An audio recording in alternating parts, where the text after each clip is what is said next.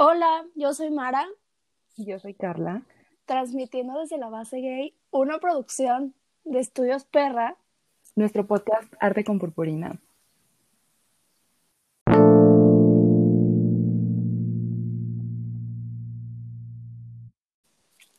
Hola a todos, todas y todes, bienvenidos una vez más a nuestro podcast Arte con Purpurina.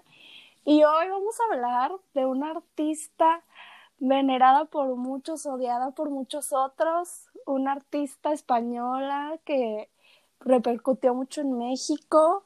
Y pues para no hacerles a la larga, les voy a dejar que Carlita les presente quién es. Pues bueno amigos, para empezar me gustaría leerles una frase de esta mujer que es tan icónica, hermosa, preciosa y divina, que dice así, Puedes ir de acá a allá, pero mientras tú no estés bien, nada de lo que te rodea lo estará.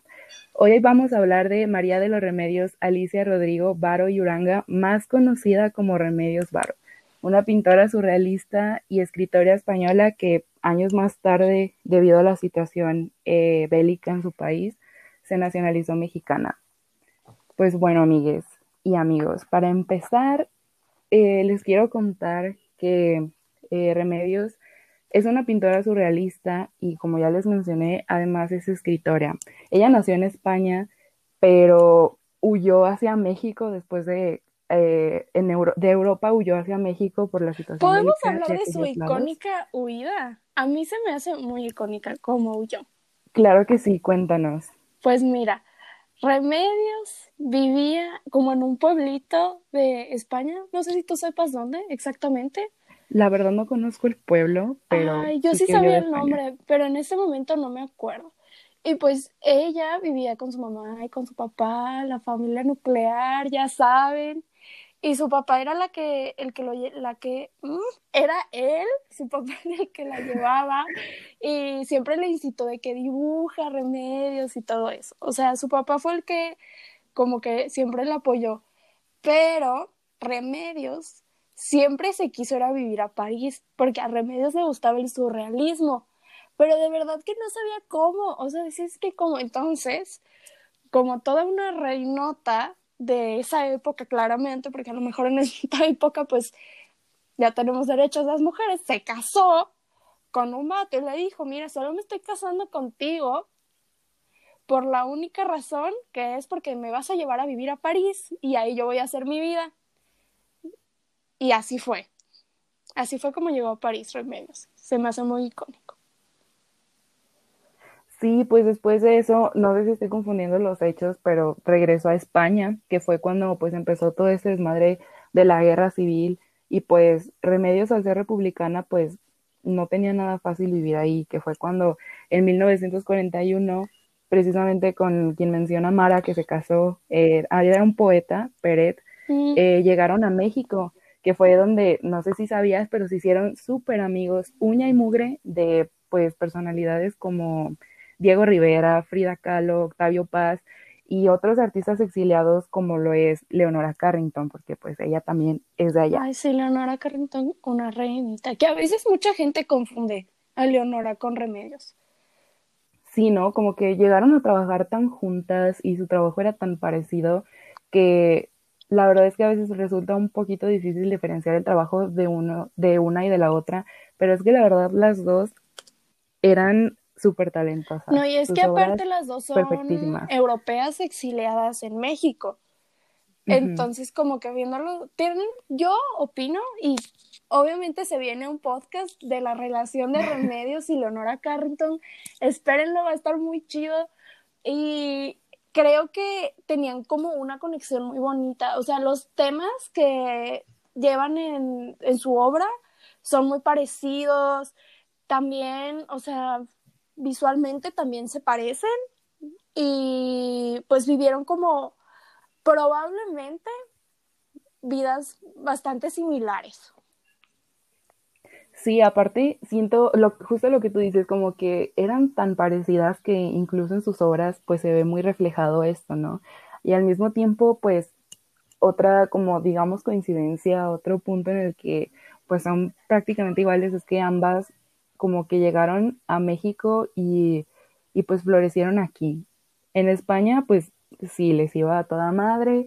De hecho, pues Remedios era quien tenía, bueno, de quien hablamos ahorita, eh, Remedios tenía pues ya, ya su trabajo como, digamos, fijo, pero cuando llegó aquí a México lo tuvo un poquito difícil porque pues llegando a un país, obviamente que no es donde tú naciste, no conoces a nadie más que en ese caso pues a su marido, con quien se casó por la, para que la llevara a hacer su vida a París, pero después se dedicó a hacer como ilustraciones para farmacéuticas y esa clase de cosas que a lo mejor igual no explotaban tanto el lado creativo que, pues no sé, que es como muy característico de Remedios, ¿no? ¿Tú qué opinas? Pues por lo que yo sé, mm, cuando llegó a vivir en México, ella vivía con otra pareja que igual es un hombre, pero la verdad no, no recuerdo mucho su nombre, que yo sepa es un francés, pero él siempre se quiso regresar a París, o sea, la información este, que yo tengo de eso, de un libro que no recuerdo cómo se llama, pero fue como la fuente base que yo saqué como que toda la información para este podcast, que obviamente va a estar en las referencias, que habla como de toda la vida y obra de Remedios Varo, la verdad, y la relaciona mucho con la magia. Esto, al rato hablamos de eso porque se me hizo muy interesante. Pero esta persona con la que ella llegó, no, y aparte también tenemos que hablar mucho de el viaje a México, porque a mí verdaderamente me voló la peluca. Pero bueno. Vuélanos la peluca a todos, por favor. Es que Remedios estaba en París porque ahí vivía. Entonces un día llegan y le dicen, a ver, Remedios, que va a estallar la Segunda Guerra Mundial, ni siquiera vives aquí, ¿qué vas a hacer? Y fue ahí cuando todos los artistas, cuando todos los surrealistas se fueron. O sea, dijeron como, ah, bueno, ni pedo, nos tenemos que ir. Algunos como Bretón y Dalí, creo, este, se fueron a Nueva York, pero Remedios, por ser española, o tenía como ahí un problema con los papeles, entonces ella no podía ir a Estados Unidos. Y entonces se, se embarcó su viaje en 1939 y llegó a México en 1941. O sea, Remedios estuvo dos años viajando. O sea, a mí eso me voló la peluca. O sea, porque ahorita es tan fácil decir como, mm", o sea, obviamente si tienes dinero, ¿verdad? Pero estás en París y dices, mm, me quiero ir a México.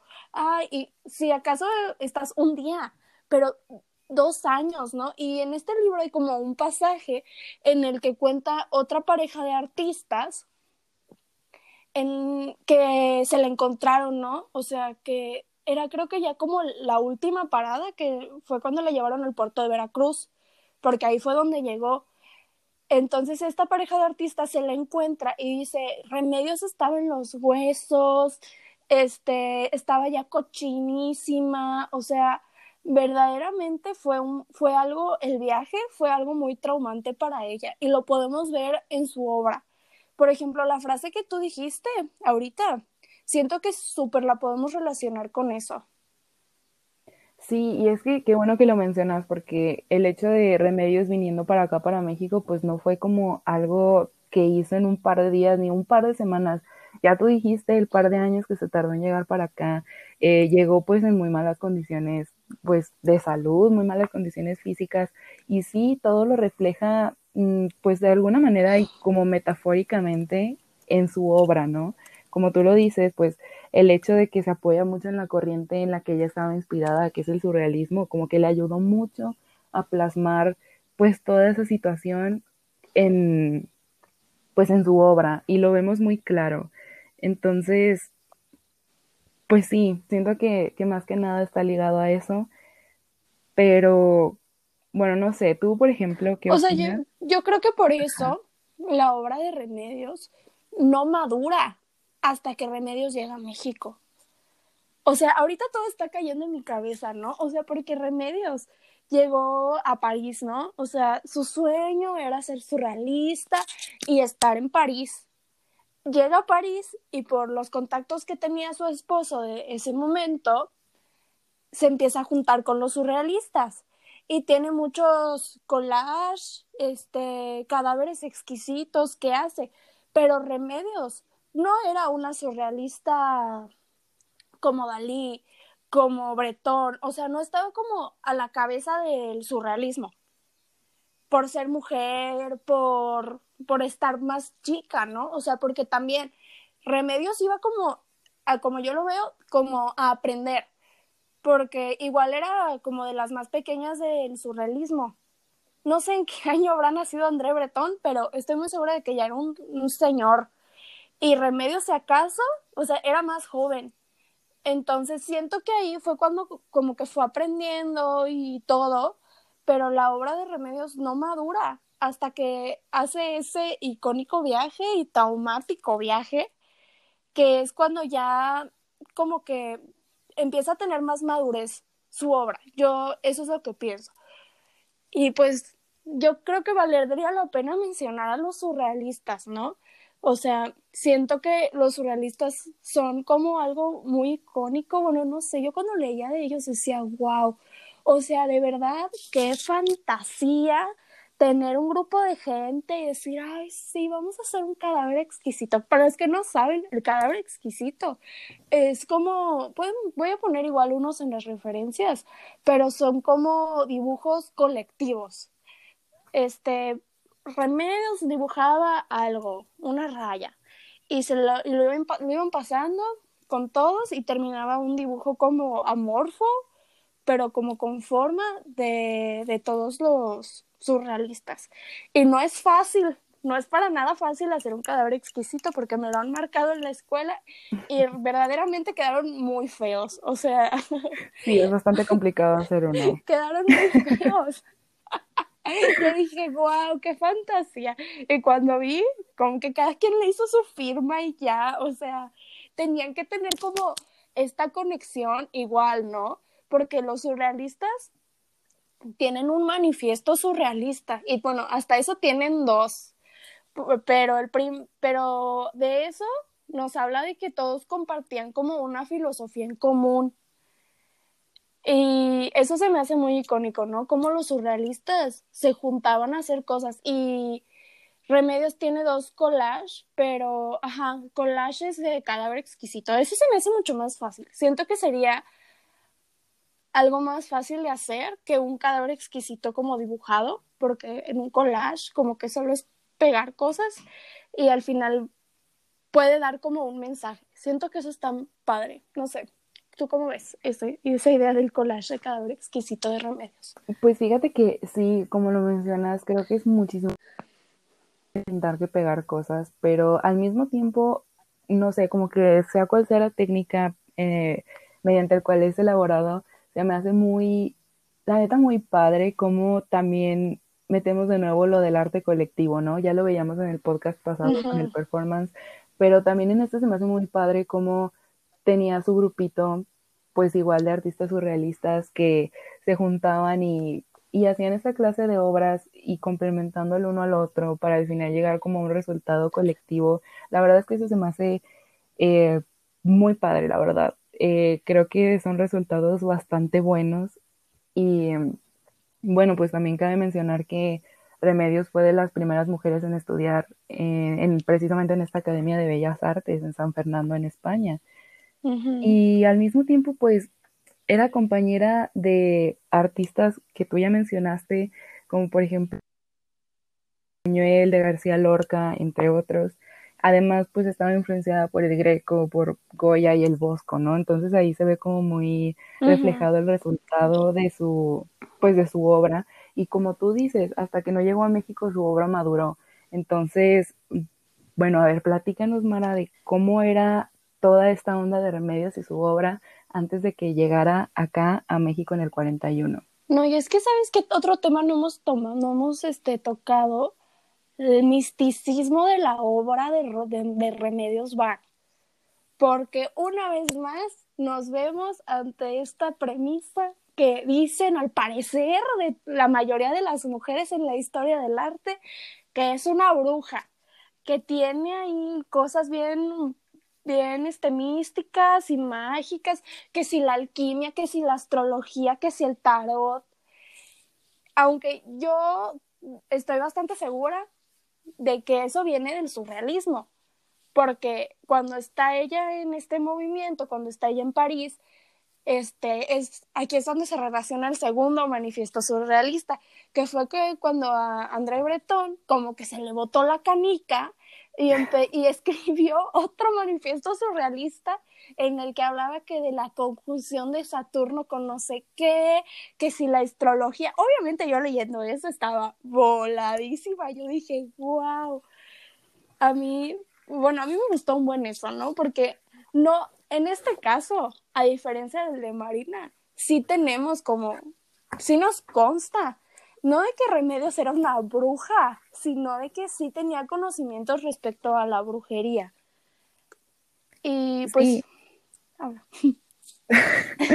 bueno, sí, su obra se ve, este, pues es una obra muy espiritual, ¿no? Así como tú dices, pues inspirada en el esoterismo, en las ciencias exactas como pues lo son las matemáticas, la física, y es que también eso se ve reflejado pues en lo que ella pintaba, ¿no? Estábamos como muy, estamos todavía muy acostumbrados a ver el cuerpo de las mujeres pues totalmente sexualizado. En el arte pues siento que es uno de, de los campos en donde más se ve de esta manera. Y pues Remedios en su obra buscaba eh, acabar con la imagen sexualizada del cuerpo de la mujer, de dejar de verlo como un objeto de deseo masculino, por lo cual sus obras, en sus obras las mujeres están representadas como brujas, como tú decías, como alquimistas, porque precisamente ya no es como para el consumo masculino, simplemente pues no, no porque eh, vaya a haber un personaje femenino en algún lugar, significa que tenga que ser de consumo y creo que Remedios lo tiene bastante claro. Pero cuéntanos lo que nos ibas a contar. mira, y también hay una obra que a mí me gustó mucho, ¿no? Que es producto de las prácticas surrealistas, porque los surrealistas, aparte de tener cadáveres exquisitos y todo eso, este, ellos se van como a la estética del azar. Y esta obra se llama Títeres Vegetales. Está hecha en 1938 y está hecha como con cera que ella fue como botando sobre un pues no sé, digamos que es lienzo, no estoy muy segura de que lo sea, pero vamos a decir que es.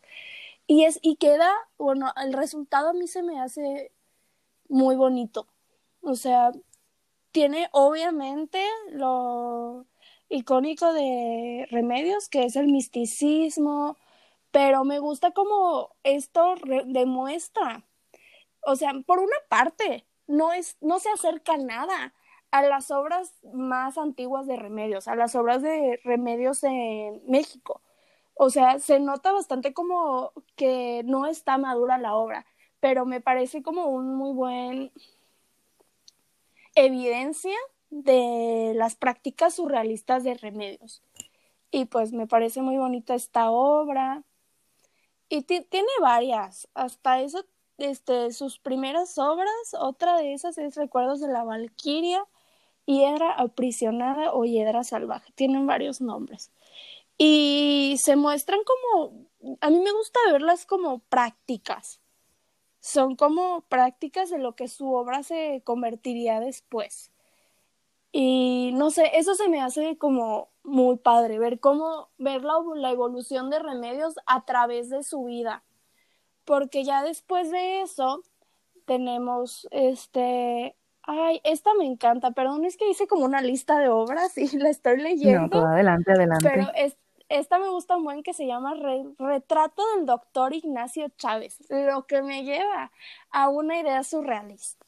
Los surrealistas, entre ellos Remedios, en esta obra, que este, se liga mucho con la astrología. Entonces, en la astrología cada signo, y esto yo también lo sé porque yo lo he estudiado, este, cada signo se liga con una parte del cuerpo. O sea, en una carta natal, si tú tienes como tal cosa, este, en tal planeta y así, pongamos que Aries, este, es el de las manos, porque la verdad no, no me interesó tanto, ¿no? Pero si lo tienes como retrógrado o algo así, si lo tienes mal aspectado, puede que tú te enfermes de eso, ¿no? Entonces, verdaderamente la astrología se relaciona con eso. Y en esta obra, la de retracto del doctor Ignacio Chávez, hay muchas figuras. Hay una ahí está el, está el doctor Ignacio Chávez, que está a la mano derecha, y hay tres figuras, pues, andróginas, pero lo que cabe rescatar de esta obra es que tiene como unos hilos en partes de su cuerpo que, si, que es como si fueran marionetas, digamos, pero arriba hay unas estrellas y estos hilos están conectados a estas estrellas. Lo que nos habla igual, una vez más, Remedios surrealista haciendo de las suyas, ¿no? Dejando estas ideas en, pues en su obra y esta me parece muy bonita. Y también, esto me encantó porque yo leo el tarot, ¿ok? Entonces, esto me voló la peluca una vez más, o sea, este Remedios y los surrealistas hacían un juego con el tarot. ¿Qué hacían? Se preguntaban porque yo dije, oye, qué fantasía, ¿qué hacen? Agarraban el tarot y del tarot está como dividido en cuatro. El tarot de Marsella específicamente porque aparte, este, creo que estuvo un tiempo viviendo en Marsella, si, si no estoy equivocada, pero era el tarot de Marsella. Entonces se divide en cuatro. Los bastos, los oros, las espadas. Uy, y otro que no me acuerdo ¿Las ahorita, copas? perdón. Las copas, exactamente las copas. Entonces, cada uno representa como un valor universal. Lo que hicieron los surrealistas fueron, fue que cambiaron esos valores. O sea, hicieron una del amor, una del poder, creo, o sea, lo cambiaron. Hicieron su propia mazo de cartas del tarot y hay una carta que de hecho está en, bueno, hice como una reinterpretación de ella para la ilustración, que es la que hizo Remedios en 1957. Se dice que esta carta la hizo Remedios, pero la vendió Bretón. ¿Por qué? Porque fue un ratero. O sea, yo lo imagino así de que voy a agarrar todas las cartas, se las llevó a Nueva York y luego las vendió o sea, en una subasta o algo así. Pero es muy obvio por el estilo, por la técnica, por cómo está hecha la carta que es de Remedios Varo. Qué malvado, no sabía eso de André Breton, no sabía que había leído. Sí, la verdad es que sí hace falta las fechorías de André Breton. Próximamente. André Breton no, no fue una persona muy buena. Como que sí estaba un poco zafado, diría yo. Sí, no, pues se ve como que muy reflejado en, en el manifiesto y luego cuando tú dices, pues precisamente se le botó la canica y es que no hay otra expresión con la cual retratar Sí. lo que pasó y luego pues le chinga la obra a Remedios Varo, va y la vende él como si fuera de su autoría, pues no amigos, eso está muy mal, por favor no lo hagan. Y bueno, otras cosas, No, y es que no, dime, dime. Ay, no. Es que aparte, André Breton, como que, ay, no sé, quería ser el jefe de los surrealistas, pero obviamente todos se mandaban a la chingada. Y le decía como, no, güey. No sé, a mí se me hace muy chistoso, de verdad. Esperen las fechorías de André Breton en este podcast. Sí, es que como que él sentía que era el máximo representante de todo esto y la verdad es que no, o sea, no es por ser mala onda, pero no, honestamente yo no creo que, que Bretón haya No, sido, yo tampoco. A ver, ajá, o sea, el manifiesto y todo. mencióname una obra de André Breton A ver, ahorita. enlístame una sola obra de este vato y lo sola. hacemos el rey del surrealismo, pero ahorita en chinga. Exactamente. O sea, a lo mejor y no, no, no tengo tanta cultura, pero realmente yo no conozco ninguna obra de André Breton. Ah, al parecer es escritor, amiga. Ah, Quedamos. quedamos. Quedamos y permanecimos. quedé y dice, permanecí. André Breton, exactamente. André Breton fue un escritor, poeta y ensayista teórico del surrealismo. Mm, Y pues mira, ay, no se sé, me, parece muy No sé, se le hizo súper fácil chingarse a las remedios y, ay, no sé, continúa con lo que estabas diciendo, tenía que sacar este enojo o me marchito. No, es que sí, es que aparte vamos a criticar tantito a André Breton, ¿no? O bueno, no sé, a mí me parece muy buena idea.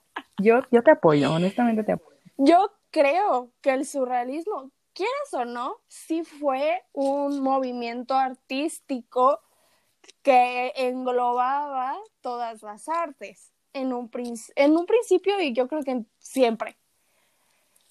Pero ha como que ha florecido y ha permanecido hasta nuestros días la pintura surrealista. Si acaso las películas surrealistas de Buñuel y ese tipo de películas también. Pero cuando yo te digo, amiga, hay que hacer algo surrealista, se piensa rápidamente en las pinturas. Entonces me parece muy, muy como mm, que André Breton se haya querido hacer como la cara del surrealismo, pues cuando no, ¿verdad? sí, cuando tenía como que otros personajes del mismo surrealismo, por ejemplo, encontramos a, pues no sé, a Luis Buñuel, como tú lo mencionaste, eh, a Joan Miró, al Salvador Dalí, y realmente es como que más fácil mirar al surrealismo y enfocarte en alguna de estas personalidades que en André Breton. Y miren, es que no es que tengamos nada en contra de él, pero sí por haber perjudicado de esa manera a nuestra queridísima Remedios. No sé. Pues a lo mejor y no hubiera sido como una obra tan icónica de Remedios. Era como un dibujo que hacían en conjunto, pero eso no le quita lo rata al bretón. O sea, sí le robó la obra y la quiso vender como suya. Eso ahí es cuando no me parece, ¿sabes? Cuando dijo, ay, a huevo, aquí tengo. Tengo. ¿Escuchaste? Me llamaron. No escuché. Ay, qué bueno. Es que me llamó. Me... Ah, no, Vidal. Es que me llamaron ahorita, me entró una llamada, pero yo dije, no. este, y ya se me fue la onda completamente, habla todo. bueno, eh, para, si te acuerdas, me interrumpes para que lo digas, ¿va? Pero sí, eh, continuando con toda esta onda del surrealismo, pues el surrealismo trataba como más de ser un automatismo, digamos, de reflejar el funcionamiento del subconsciente, pues era imaginario, era irracional, porque ellos consideraban que la razón te cegaba. Entonces, eh, como que el punto de todo este movimiento era reflejar las cosas a través de los ojos de un niño, digamos. El camino correcto pues era el, inconsciente, porque eso nos hacía una sociedad más humana. En cambio, cuando se actuaba como con la razón, pues era la causa de crueldad y caos de las guerras. Y pues recordemos que esto pues fue en el 42 y pues por ese momento pues empezaba a estallar pues la guerra civil eh, española, estallaba la Segunda Guerra Mundial, todas las personas, bueno, muchos artistas de Europa se exiliaron precisamente de este lado del mapa, del lado de América. Y pues sí, así como mencionamos, Breton pues quiso ser la cara del, del surrealismo, pero mira, le tiraron el evento. Y no lo pude le tiraron el evento. Le tiraron el evento, exactamente. Artistas como, pues ya lo mencionamos, como Dalí, como Buñuel, como García Lorca, la mismísima y, no sé, amigos, eh, ¿tú, ¿tú qué opinas, Mara? ¿Sientes que si no hubiera hecho como que esto tan malvado de chingarle una obra a Remedios, aún así hubiera logrado ser la cara del surrealismo o crees que ni así? Es lo que yo te decía hace rato, era el punto que yo hacía, que quieras o no, lo que ha prevalecido aparte la historia y así, no es la literatura surrealista, es la pintura. Sí, estamos de acuerdo que sobresale más la pintura e incluso pues las películas que mencionas. Hasta eso Dalí hizo películas, pero cuando piensas en surrealismo Dalí,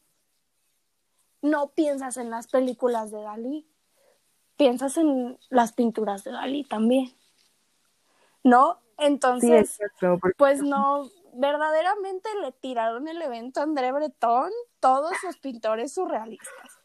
Mira, si él se quiere llevar las flores por escribir el manifiesto y por todo eso, pues que se las lleve porque pues sí lo hizo, a lo mejor y él fue como el que los unió a todos.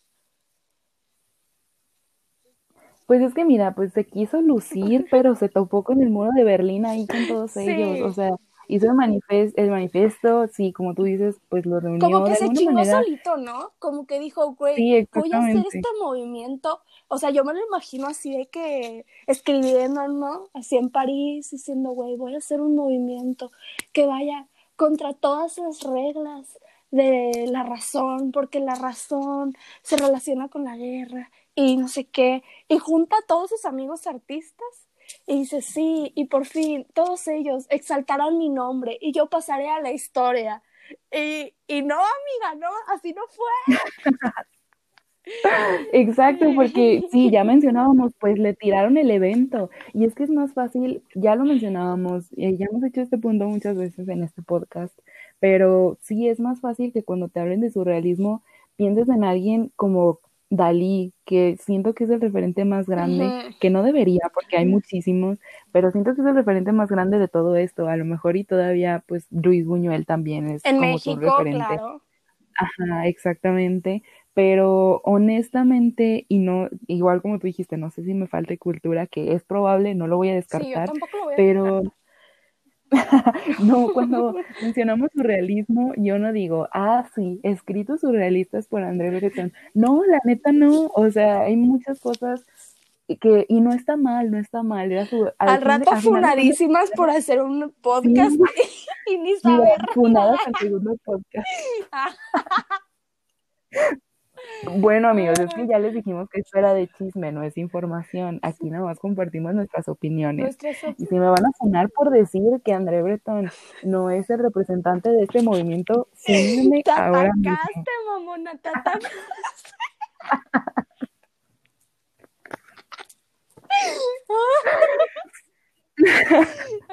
Sacando el coraje que me produce este hombre, Inventadas pero... y canceladas. Y al segundo podcast, ¿eh? va a ser hasta en los récords Guinness vamos a salir. Listísima, más perra que humana.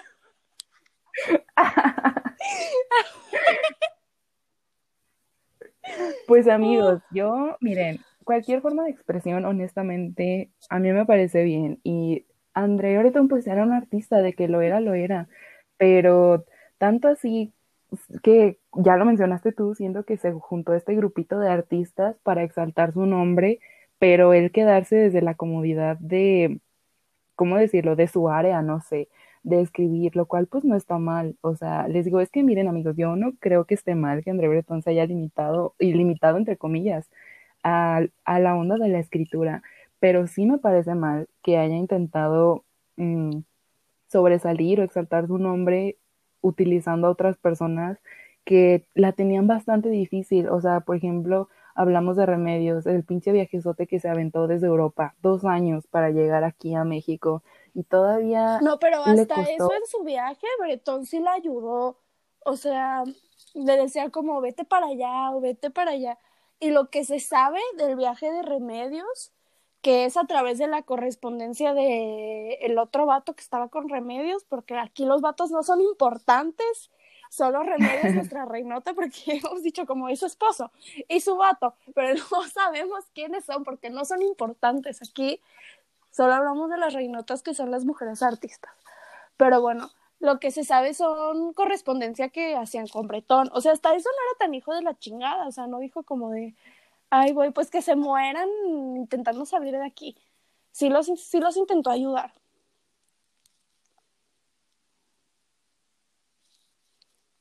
Lo que nos lleva a hablar del increíble viaje de remedios. ¿Y cómo fue? Porque aquí yo tengo unas citas, ¿ok? Que dice, esta es una, una cita de una carta que escribe Remedios antes de irse a cuando llega a México.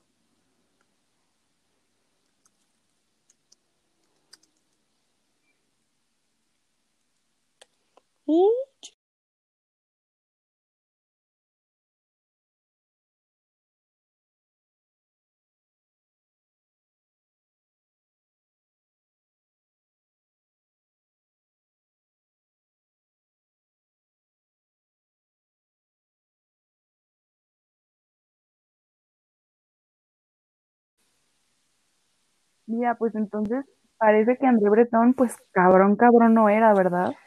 Pues no, no tanto. Bueno, ya, ya lo descubriremos cuando hagamos nuestra investigación sobre él para las fechorías de André Breton. Porque ahorita no lo sabemos. Este tema nos lleva a hablar de el incestuoso. Ay, no, es- esa palabra creo que no significa lo, lo que, el significado que le quiero dar. pero el terrible viaje de Remedios Varo hacia México. Y miren, les voy a leer una cita que viene como desde la única correspondencia que hubo.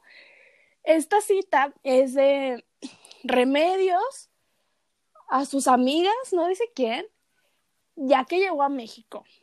Y dice, llegué a Marsella más muerta que viva, a fuerza de las carreras y sustos que suponía atravesar la línea de, de demarcación entre la Francia ocupada y la otra parte mal llamada libre, porque en esta es donde empezaba lo peor.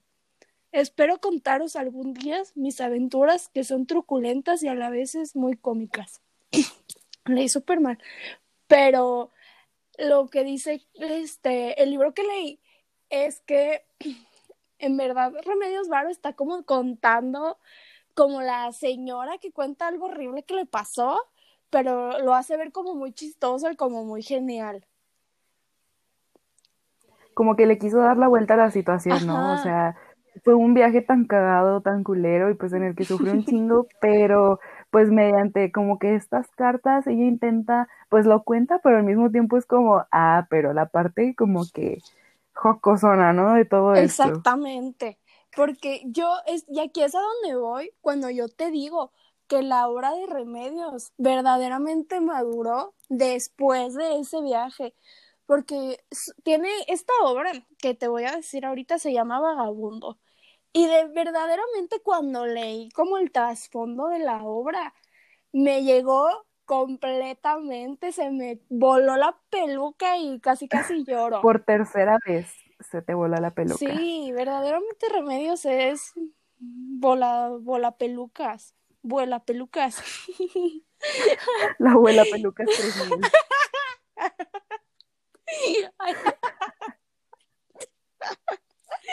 bueno, esta obra hizo varias obras que, que su referente es el viaje, pero a mí la que más me llegó es esta, la de Vagabundo, porque ella dice, es en México donde me he sentido acogida y segura, tanto así que cuando salgo, aunque sea a un lugar cercano, regreso lo más pronto posible a encerrarme en casa, como si me persiguieran, no me gusta nada viajar, es una experiencia que no me gustaría repetir.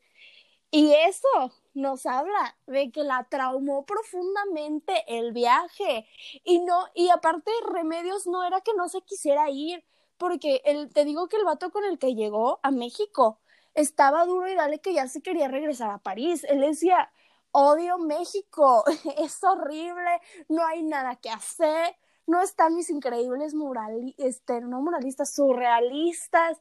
Aparte, eh, por las fuentes que yo leí, realmente nunca fueron amigos de que Diego Rivera y así, con Remedios Varo y su pareja. A lo mejor y sí ya después, pero la época en la que ya leí, como unos eran ya ves que llegó Trotsky a México y le dieron acogida, pero luego se pelearon con él y hay un, hay un pedo ahí como político, tenían como diferencias políticas y no se llevaban bien. Y hasta eso, Remedios es, pues tiene Escorpio en su carta natal, porque ustedes no lo saben, amigos, pero siempre que vamos a hablar de un artista, yo le hago su carta natal y, y la veo y digo, ay, ya sé completamente cómo es. Entonces ella era como muy tímida y Frida era como muy extrovertida. Y dicen, se supone que sí se llegaron a encontrar y creo que Remedios con otra persona fueron como a la casa de Frida y de Diego, pero como que no se cayeron bien, o sea, no eran amigos. Pero a lo que iba yo con esta cita es que que así ah, que Remedios decía de que si algún día voy a me, me voy de México es porque quiero ver a mi mamá, pero no puedo porque me da mucho miedo, o sea, yo ya no quiero viajar. A lo mejor y nunca eligió estar en México, sino que aquí llegó y ya le dio mucho miedo irse. ¿Tú cómo ves? ¿Qué opinas de esto? Pues fíjate que siento que fue una combinación de factores, ¿no? O sea, vienes escapando de un pedo político allá, eh, pues en, en, tu país, en el continente en el que vives, y pues siento que fue la, pues aquí era muy fácil exiliarse, ¿no? En ese entonces era muy fácil que vinieras huyendo de una guerra y con todas estas facilidades, pues aquí te quedaras y te pues nacionalizaras y ya sin pedos. Pero pues fíjate que ahorita que comentas eso, puede ser que a lo mejor ir nunca le pareció como, no sé, como una opción muy, como de sus favoritas, digamos, venirse para acá y quedarse aparte, sino que pues fue resultado de las, ¿cómo decirlo? Como de las circunstancias, ¿no? Así como pues el viaje bien traumático y como tú dices, pues quería ir a ver a su mamá, pero le daba miedo y pues sí, o sea, un viaje tan tan culero que repercutió en ella de una manera tan negativa, pues para repetirlo no creo. Aunque después de eso, unos años, un par de años, se fue con su hermano que ejercía la ejercía medicina en Venezuela, pero regresó a México. Pero pues qué comparas eh, cruzar un viaje por tierra que volver a repetir un viaje por mar como el que ella se aventó desde Francia hasta acá, hasta México. No, y es que yo creo que, imagínate un viaje de dos años, Carla. O sea, por lo que yo leí, la morra viajaba de que en mula y así, porque aparte estaba escapando de la guerra. O sea, qué difícil, qué difícil. O sea, eso, eso creo que fue lo que más como que dije, wow, Remedios Varo verdaderamente es una reinota. O sea, tuvo que pasar por tanto. Y esta obra del vagabundo me encanta. De verdad, es, me voló la cabeza, me encanta. Si algún día la veo, yo, yo siempre criticaba, no criticaba, pero me sacaba mucho de onda la gente que lloraba en los museos yo decía, pero es que ¿por qué lloran? Las pinturas son muy bonitas, pero verdaderamente yo creo que si fuera, no sé dónde está esta obra físicamente, pero si yo fuera ahí y la viera, yo creo que sí lloro. En esta obra vemos este un fondo de bosque, o sea, es que creo que es como muy icónico, igual de Remedios Varo, como que todas en los fondos que pinta siempre son como boscosos y hay una como un personaje, es que también es muy difícil de explicarlo, ¿no? Pero viene como, pareciera como si un árbol tuviera cara y está como protegido. Pero a mí lo que, lo que, de lo que nos habla esta obra es que el vagabundo no tiene casa, es un vagabundo, pero de alguna manera logra hacer que él mismo sea su casa por ejemplo, arriba en su sombrerillo tiene así como molinos de viento, tiene una planta, tiene una foto que probablemente sea un autorretrato de Leonora, tiene libros, como, ay, tiene un Michi, también tiene un gatito. El gatito. Ay, sí, porque Leonora, a Leonora le encanta vemos en su obra. Sí, siempre pinta gatos y habla como igual, este, el gato igual habla como de una mascota que está y se va. No es, no es estable, ¿sabes? Entonces creo que Leonora se ve a sí misma en el vagabundo, porque ha tenido, viajó en España, en París, en no sé cuántos chingados lados para llegar a México. Y estoy muy segura de que Leonora probablemente no decía de que sí, estoy en México, ahora soy mexicana. Pues claro que no, o sea, imagínate tú irte a, vivir a vivir a París ahorita y en esa época en la que te podía, mm, si acaso te comunicabas por cartas o así, y vivir en una fantasía tan bonita que es como estar ahí en, el, en la bohemia surrealista para llegar a México y estar así como de, ¿qué pedo? Y aparte del viajezote que se echó tan traumante, verdaderamente ella dijo, pues mira, esté donde esté, yo voy a hacer mi casa y yo voy a hacer mi hogar. Y eso se me hizo muy icónico, muy bonito y me voló la peluca.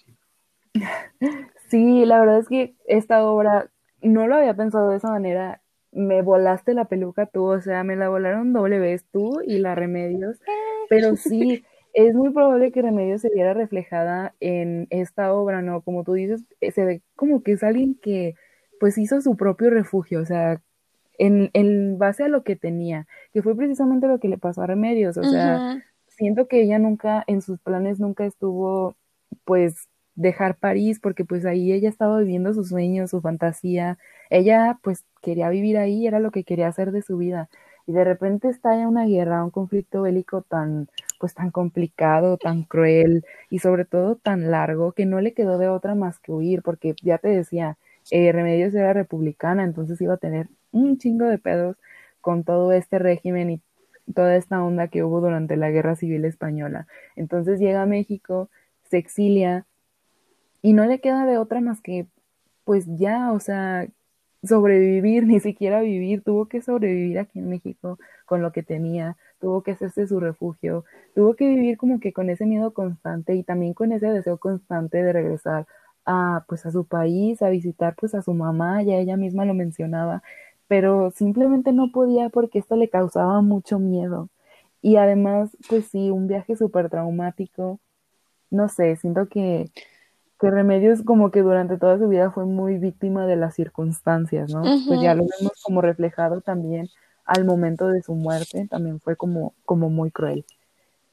Sí, no, y es que aparte, ahorita que lo pienso, igual esa obra es muy contemporánea, o sea, el tema me parece muy, muy contemporáneo también, ¿no? O sea, eh, yo he visto como trabajo de ilustradores o así, con esa frase de que yo soy mi propia casa, o sea, ahorita está como que mucho eso, esos temas, ¿no? De que mi cuerpo, me tengo que cuidar y así. Entonces, no sé, me parece muy... Mm, esta palabra que es como que se adapta a cualquier tiempo, esta obra. Bueno, sí. Y es que aparte, el viaje, por eso yo, o sea, estoy muy convencida de que el viaje de remedios fue la que, lo, la que la hizo ser la Remedios tan querida por todos ahora. También tiene esta obra que se llama El internado ambulante y también una vez más nos trae este tema del viaje y es como una un, es como un animal con ruedas en vez de patas y hay una persona que está como adherida al animal y adentro hay un maestro, porque pues es el internado, no creo que hay maestros en los internados. Y hay personas, pero eso está adentro de del animal carro, animal carroza. Entonces, otra vez nos habla como de tengo que llevarme a mí misma junto con mis pertenencias, ¿no? O sea que creo que esto está bueno, la del vagabundo está hecha antes, es de 1957 y la otra es de 1962, pero creo que nos, nos habla de lo mismo. Y también nos habla como de esta acogida. Otra que hace igual, en 1961, se llama Hacia Acuario. Y está como, ay, esta, visualmente se me hace muy bonita. Es como una figura humana, humanesca, y su capa es, actúa como silla y lleva a otra persona en, en la capa y nos habla como de este sentido de acogida, de, llevarse a sí misma en el viaje. No sé, eso me gustó muchísimo de la obra de Leonora, las referencias que tiene hacia el viaje y cómo viajar y cómo cambiar una y otra vez su contexto, la convirtieron en la remedios que ahorita conocemos y admiramos todas. Sí, precisamente, siento que su obra mayormente fue una representación de cómo ella se sentía, eh, pues respecto a esta situación, ¿no? Que vivió de dejar su país y venir a, otro completamente extraño, cómo pues la, digamos que el refugio era ella misma, pues no sé, puede incluso eh, algo que tenía que ver con, pues por ejemplo, con quien se vino para acá, para México, ¿no? Peret, que a lo mejor solo fue como para que la llevara a, a vivir su sueño en Francia, pero al mismo tiempo, pues al ser la única persona con la que ella contaba de momento, pues igual lo, fue como mucho su lugar de acogida, ¿no? ¿Tú qué crees? No, y es que aparte Beret se regresó. Ajá, después él sí se regresó a París y Remedios ya no se quiso regresar. Sí, y fue precisamente... No, dime. que él es el que te digo que no estaba feliz viviendo en México y todas sus cartas eran de México es horrible, México es terrible, por favor. Sáquenme de México, Bretón, esto no es un meme. ayúdame, ya no quiero estar aquí. Y pues sí. Sí, exactamente. Y siento que pues eh, Remedio se hubiera regresado de no haber sido por como que este pánico que le agarró, ¿no? Eh, basado en la experiencia que tuvo pues al venir acá. Pero pues sí, al mismo tiempo eso nos pues nos sirve para ver y le sirvió a Remedios como para madurar mucho en su obra.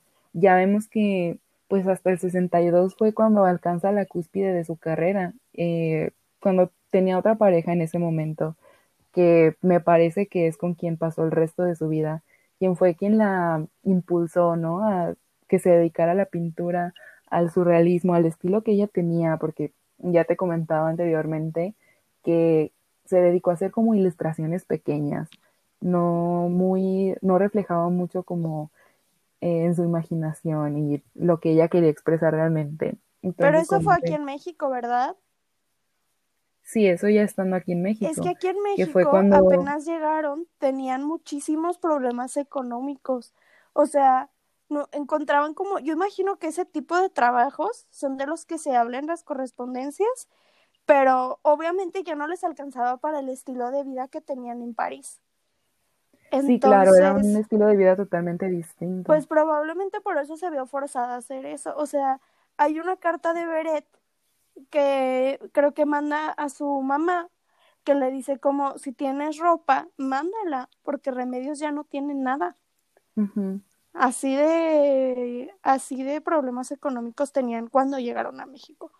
Entonces, esto nos deja con que no solo el viaje fue terrible, sino también la estadía en un principio, porque aparte te digo que tenían como esta, no, no, no concordaban tanto como con los artistas de la época mexicanos, al menos en un principio, y entre ella, Beret, la famosísima Leonora y otros, como que hicieron su propio conjunto, su propio colectivo, y de hecho creo que mandan una carta a Bretón diciéndoles como es que ya no queremos ser parte del surrealismo y se volvieron como un tipo de disidentes del surrealismo porque pues igual ser parte del surrealismo implicaba pues seguir poquito lo que decía Bretón, ¿no?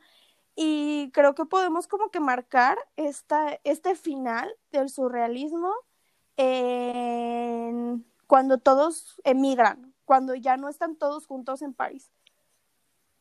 Sí, cuando precisamente lo que mencionas, forman acá su propio colectivo y empiezan a ver que pues hay otras maneras, que no es necesario seguir pues el manifiesto que les había de alguna manera impuesto Bretón, es cuando sí se puede decir que llegó el final del surrealismo hasta ese momento. Y sí, como mencionaste antes, pues Remedios al llegar aquí, pues prácticamente huyó de su país, no es como que haya decidido venir aquí, ya lo comentamos durante el podcast. Entonces, el, al momento en el que huye, pues ella llega sin nada. Es por eso que se tiene que dedicar a hacer pequeñas ilustraciones, como para farmacéuticas, para tiendas, para negocios, para, pues sí, para tiendas, ¿no? Para poder subsistir, porque sí, ya no llevaban el mismo estilo de vida. Remedios ya ni siquiera era como que tuviera ropa aquí, entonces no, no es como, o sea, se puede deducir que tampoco tenía ninguno de los lujos. No, y es que a lo mejor, igual poniéndolo súper en contexto, en esa, en el siglo XX mexicano, probablemente vivíamos en una época súper nacionalista. O sea, Sí. probablemente aunque fueras como un artista muy famoso en París o así, la gente decía como, no, ¿para qué queremos a esos extranjeros? Si aquí tenemos al maravillosísimo mm, Diego Rivera, el Siqueiros, el Orozco, que eran así los héroes de la patria casi casi. Entonces, pues probablemente igual de ahí vienen como esos problemas económicos que tuvieron, que, que se contrarrestan yo creo con pues con la fantasía de la obra ya más madura de Remedios. Sí, además de que pues el arte que ella, yo pues no sé, pienso que Remedios era una artista moderna para la época en la que le tocó vivir. Y esto lo mencionan en muchísimos documentales que igual se los dejamos en la referencia por si les interesa verlos. Pues era como, estaba como adelantada, ¿no? A la época en la que le tocó vivir. Simplemente, pues, la gente no estaba como muy abierta a ese tipo de arte, estaban más acostumbrados, pues, a lo que tú dijiste, a Siqueiros, a Orozco, todo eso era como, aparte de la onda eh, nacionalista, pues era como, estaban acostumbrados a ver algo digamos, o sea, como... Mm, como más realista, ¿verdad? Sí, o sea, realista y también que y siguiera las costumbres. o sea, tenían... ajá, exacto. Sí, estaban muy acostumbrados. Esto del, costumbrismo, el indigenismo, y esto es algo muy criticado de la obra de, de Remedios, y dicen como de que no, güey, es que cómo ponen a Remedios en arte mexicano del siglo XX si Remedios no, no toma nada de México para sus obras. Mucha gente lo critica, pero aquí estoy yo para decirles que están mal y por qué. Dinos, dinos. Preparadísima. Remedios hizo una serie de obras en México. Primero tenemos a La Torre de 1948. Ah, esta también nos habla del viaje, estoy confundida, nada más abrí el... Esta también está bien bonita, igual no me gusta mucho. Esta es del tema del viaje. Pero tenemos una, una serie que hizo, primero hizo una que lo que sucedió como en esa época fue que hubo como un volcancito que salió y em, fue algo muy extraño. No, no estoy muy segura porque aparte yo no sé nada de geografía pero por lo que entiendo es que como que en esa época surgió un volcán en México y Remedios escribe sobre eso. O sea, porque Remedios, aparte de ser una increíble pintora, también escribía y ella escribe algo relacionado a eso. Y en la parte de la pintura es cuando hizo una serie este, dedicada a las estaciones del año. Y la de verano, pues tiene una hamaca, tiene como fauna muy tropicalona, que igual nos habla de México, ¿no? Porque en otras obras, Varo normalmente muestra bosques, muestra otro tipo de fauna, y en esta, pues, es como como un poquito más sutil, claramente, o sea, no va a poner a un indígena, no va a poner a la Alameda Central, pero es, pero sí toma esta, pues estas ideas mexicanas, o sea, sí toma como ciertos elementos de la cultura para sus obras y la otra se llama invierno y en esa también se ay esa me encantó está bien bonita también está bueno yo no sabía esto yo creía que las obras de Leonora la mayoría eran como en óleo o en algo así y están hechas en wash. ¿Tú lo sabías? No lo sabía, cuéntame más. La mayoría están hechas en wash. Wash es una técnica que según yo, de verdad no me tomo la palabra en esto, pero no estoy muy segura, es como una combinación, es como un tipo de entre acuarela y acrílico, como un híbrido de esas dos.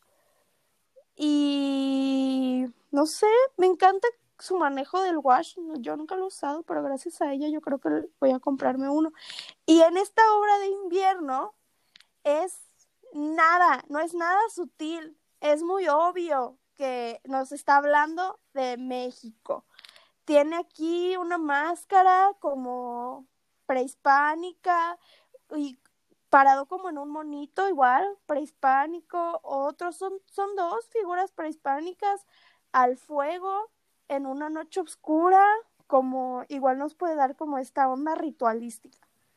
Y sí, pues es que sí, o sea, Remedios sí tomó cosas de México. Obviamente Remedios tiene un estilo inigualable que no iba a dejar por estar pintando a la, a la Diego Rivera. Sí, es que pues ella venía totalmente de otra corriente, ¿no? Y qué bueno que lo mencionas, porque es precisamente lo que les comentaba hace un rato, de su pareja con la que pasó el resto de sus días, fue quien como que la motiva a seguir con esta onda de su estilo de pintura, de que se anime, que exponga, que exponga sus trabajos. Y es hasta 1962 que su carrera llega como a la cúspide. Fue después de exponer individualmente por segunda vez. Y pues a esta, como que después de esto, después de conocer más de ella, de abrirse más, el público pues se mostraba más interesado eh, en las nuevas corrientes como el surrealismo, o sea, que eran nuevas para este lado. Incluso el mismo Diego Rivera le expresó su admiración. Es en ese momento cuando te digo que la historia de Remedios se me hace como muy cruel porque pasa por esta onda de la guerra, escapar de su país, vivir en un lugar que probablemente no le gustaba, extrañar a su familia y todavía como que no alcanzar tanto ese éxito, pero no por que no, o sea, no porque, no por ella, ¿sabes? No como por su técnica ni nada así, sino porque simplemente aquí estábamos muy acostumbrados a ver pues la obra de Orozco, ya lo decíamos, de Diego Rivera, del muralismo y esas cosas, cosas más tradicionales. Entonces hasta el 62 ella empieza como a alcanzar esta, pues digamos, fama, este reconocimiento y se muere de un ataque al corazón. Entonces, no sé, siento que...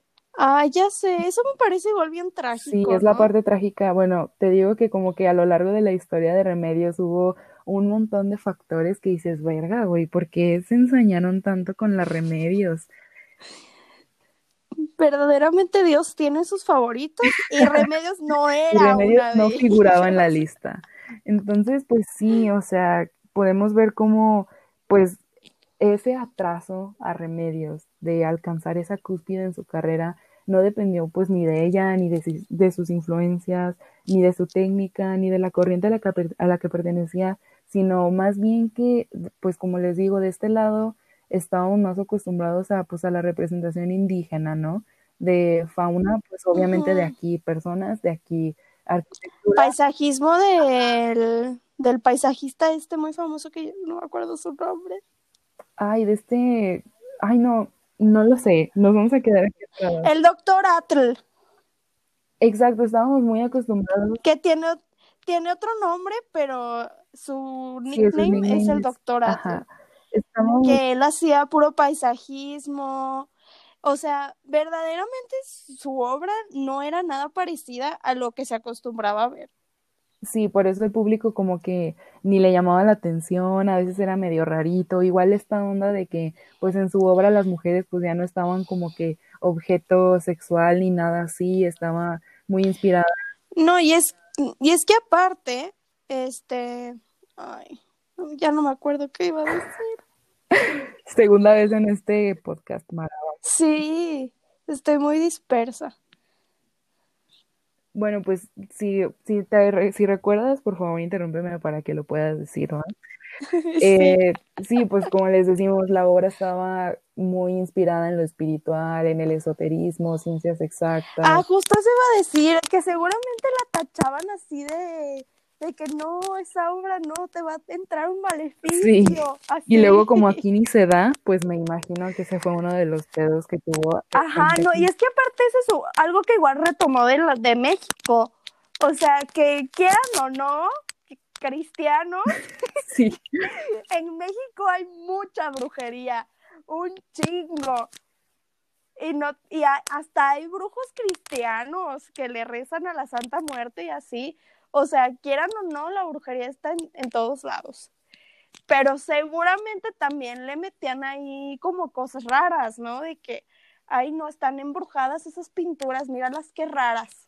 Sí, como que al no encontrarle un sentido claro, o sea, no tan figurativo, digamos, un, como que un significado no tan, tan obvio, porque pues si la obra de Remedios estaba como llena de pequeñas referencias incluso pues a, a la mitología y a toda esta onda como más fantástica, a lo espiritual y todo esto, siento que eso también hacía que las personas como que rechazaran mucho su obra y fue hasta que pues la, la, pareja de Remedios pues le dice que pues que se aviente y que, que haga lo que a ella le nace, lo que a ella le gusta y es cuando pues logra alcanzar este éxito que siento que por mucho tiempo le fue negado y ni siquiera como por mérito propio, digamos, sino por factores muy externos a lo que era Remedios y su técnica y pues todo lo que es Remedios, digamos. No, y es que aparte Remedios tomaba años, o sea, en sus últimas pinturas. Otra que igual me gusta buen es la de la creación de qué? La creación de las aves, si no estoy equivocada. Que esta creo que igual nos habla de quién es Remedios Varo. Y esta, esta obra, ya me acordé, es un autorretrato. La pájara humana que está ahí es Remedios. Y por un lado tenemos como ahí una cosa como de química que nos habla de que Remedios, tanto como le gustaba el arte, también le gustaba la ciencia y también estaba muy interesada. O sea, de hecho en sus obras podemos ver como que diseña este, artefactos, ¿no? Como en esta. Y también ella está pintando y pinta unas aves que toman vida. Entonces, esto igual nos habla muchísimo de, de que sus obras, igual esto es algo que no había mencionado, pero quería mencionar, que creo que sus obras todas nos cuentan una historia. O sea, no puedes ver una obra sin imaginarte qué está pasando. O sea, tiene como esta capacidad de narrativa muy buena. O sea, en esta tenemos una máquina que está tirando colores y ella tiene una guitarra en el cuello por donde sale una cuerda y de esa cuerda está pintando pájaros que vuelan y salen por la ventana, pero a la misma vez están con una luz reflejada.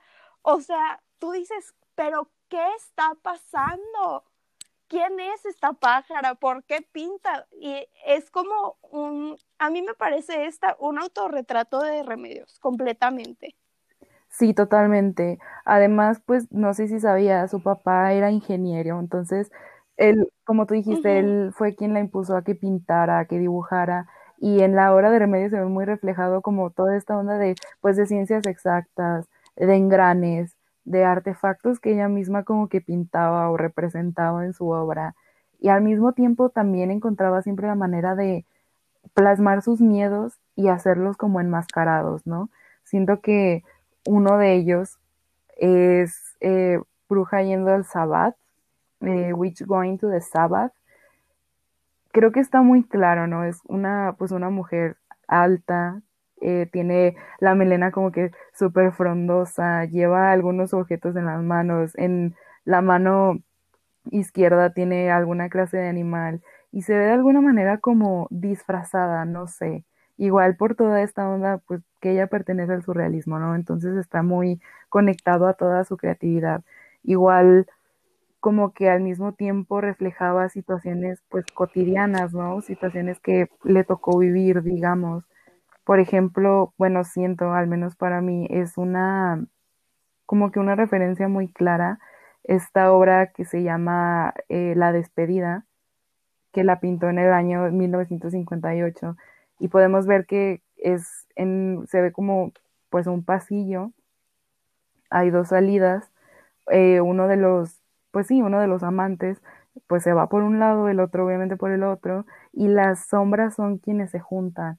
Entonces, hablemos de que Remedios tuvo, me parece que tres parejas antes de, o sea, tuvo tres contando a con quien se quedó el resto de su vida, y de alguna manera siento que hace referencia como a eso, ¿no? Y no necesariamente una relación sentimental, sino puede ser cualquier relación que tú tengas en tu vida, pues cuando es significativa, como que tienes la necesidad de, dejarla plasmada, de representarla.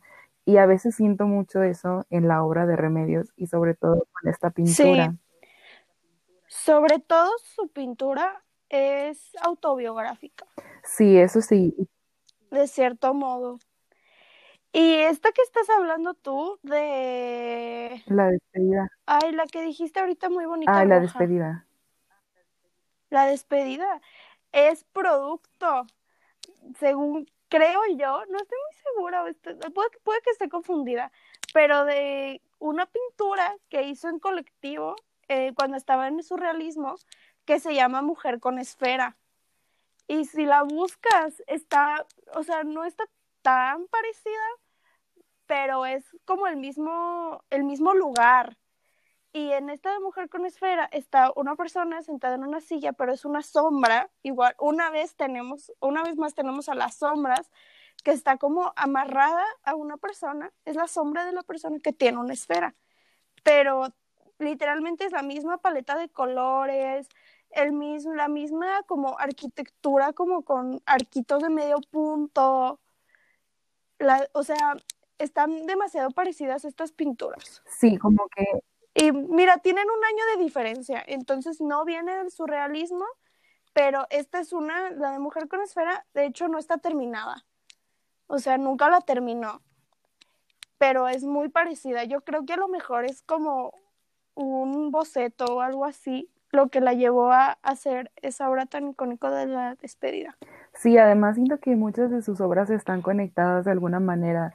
Ya hablábamos de cómo eh, de alguna manera veíamos reflejada Remedios en su propia obra cuando se habla como de que tiene una figura de protección que pues puede ser ella misma o puede ser la persona con la que contaba de momento, ¿no? Está como, como muy relacionado todo esto hay una, y sí, trabajaba mucho con las, con las sombras, con esta representación como en tonalidades que a veces igual y parecen como fantasmagóricos, no sé cómo mencionarlo, por ejemplo, hay una obra que se llama Ladies Suit, que son tres mujeres, bueno, es una y sus dos sombras, se ve que son como tres mujeres, y está como dividida, ¿no? Porque al mismo tiempo son los tres trajes.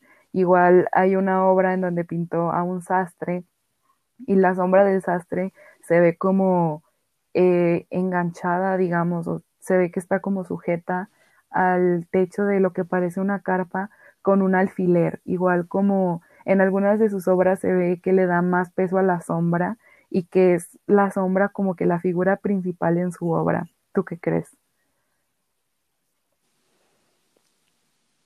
Pues que sí, o sea, vamos a repetir una vez más todo lo que hemos dicho, o sea, la obra de Remedios Varo es hermosa, o sea, es mágica, es mística, es autobiográfica.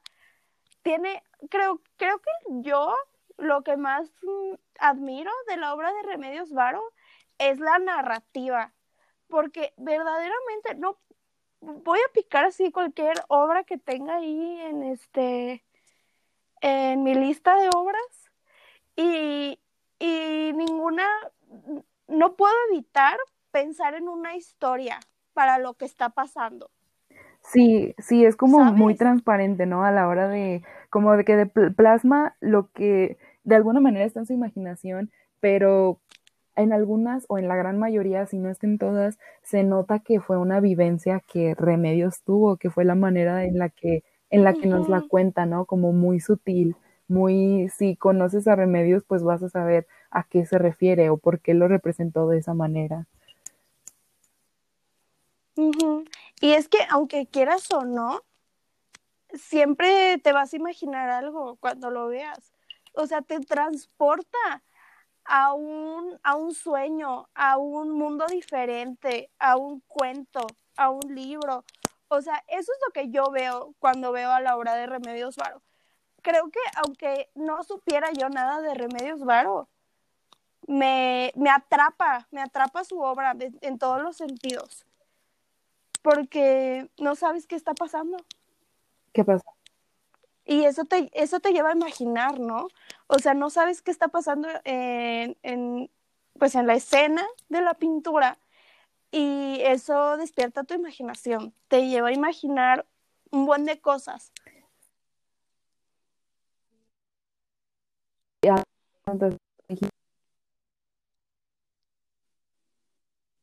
Que son brujas o alquimistas, como muy sacado todo de un mundo muy, no sé, digamos, muy fantasioso, que al mismo tiempo nos cuenta una historia que por más distorsionado, digamos, que veamos de la realidad, siempre encontramos como una historia debajo de todo esto.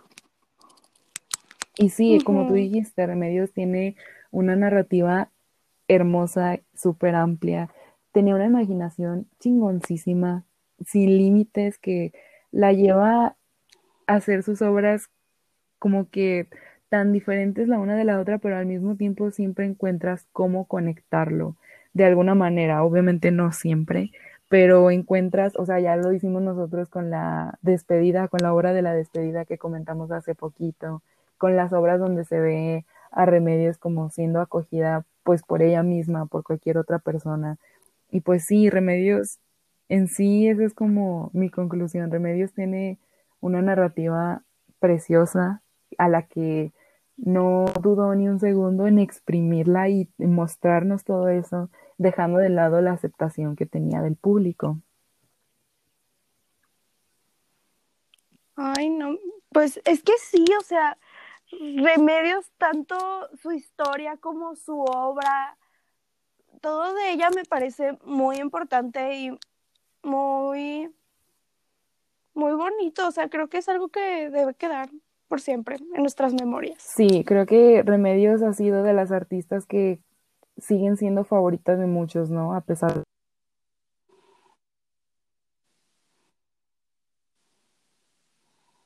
su realismo, pues como lo es Dalí, muy buenas, que Remedios tiene como este algo a ver su obra y decir, es que esto está chingoncísimo, es que de dónde sacó esto, o como tú decías, es que qué está pasando, y, y pues sí, o sea, es como muy de admirarse, ¿no? Toda la obra de Remedios, la narrativa que tiene, la imaginación tan chingona, la manera de las cosas que tenía igual es como muy valiosa, la verdad es que es muy valiosa y muy de admirarse. Sí, o sea, hasta eso me imagino como el proceso creativo de Remedios y digo, es que qué estaba pasando por su cabeza. O sea, de solo ver de que eh, un personaje dices como que, o sea, ¿cómo, cómo se le ocurrió hacer esto? O sea, tenía una imaginación muy, como que muy bonita, no, no bonita, creo que bonita no es la palabra, pero tenía una imaginación que volaba demasiado. O sea, mm, me quedo sin palabras verdaderamente al hablar de remedios porque es demasiado para mí. Es que sí, no hay manera como de describir su obra, ¿no? O sea, si la describes como de que maravillosa, siento que te quedas corto, pero si luego le metes increíble, también te quedas corto porque, no sé, sí, Remedios, Remedios, te amamos mucho donde quiera que estés, Reinota, te admiramos y neta, su obra tienen que conocerla, si tienen tiempo eh, o dense un tiempo igual de investigar de remedios, de investigar de su obra, vean algunos de los documentales que pues están en YouTube, en algunos otros lados. Y... Sí, no se queden con lo que nosotras decimos, nosotros solo estamos chismeando y dando nuestra opinión. Sí, recuerden que ustedes créense su propia opinión y vengan a pelear con nosotras y díganos por qué estamos mal. Pues bueno, muchas gracias por habernos escuchado, por habernos acompañado una vez más aquí en su podcast Arte con Purpurina. Esperamos que empiecen la semana bien informados. Sobre todo que les haya gustado pues esta pequeñita parte de información y la parte de opinión que dimos acerca de Remedios Varo. Muchísimas gracias. Ay, no, y es que verdaderamente este podcast fue toda una travesía. ¿O no? Sí, nos quedamos cortísimas para expresarnos de remedios, pero dentro de lo que cabe, pues miren, les expresamos lo que pensamos y lo que sentimos eh, de remedios y esperemos que les haya gustado. Gracias por escucharnos y nos vemos el próximo lunes.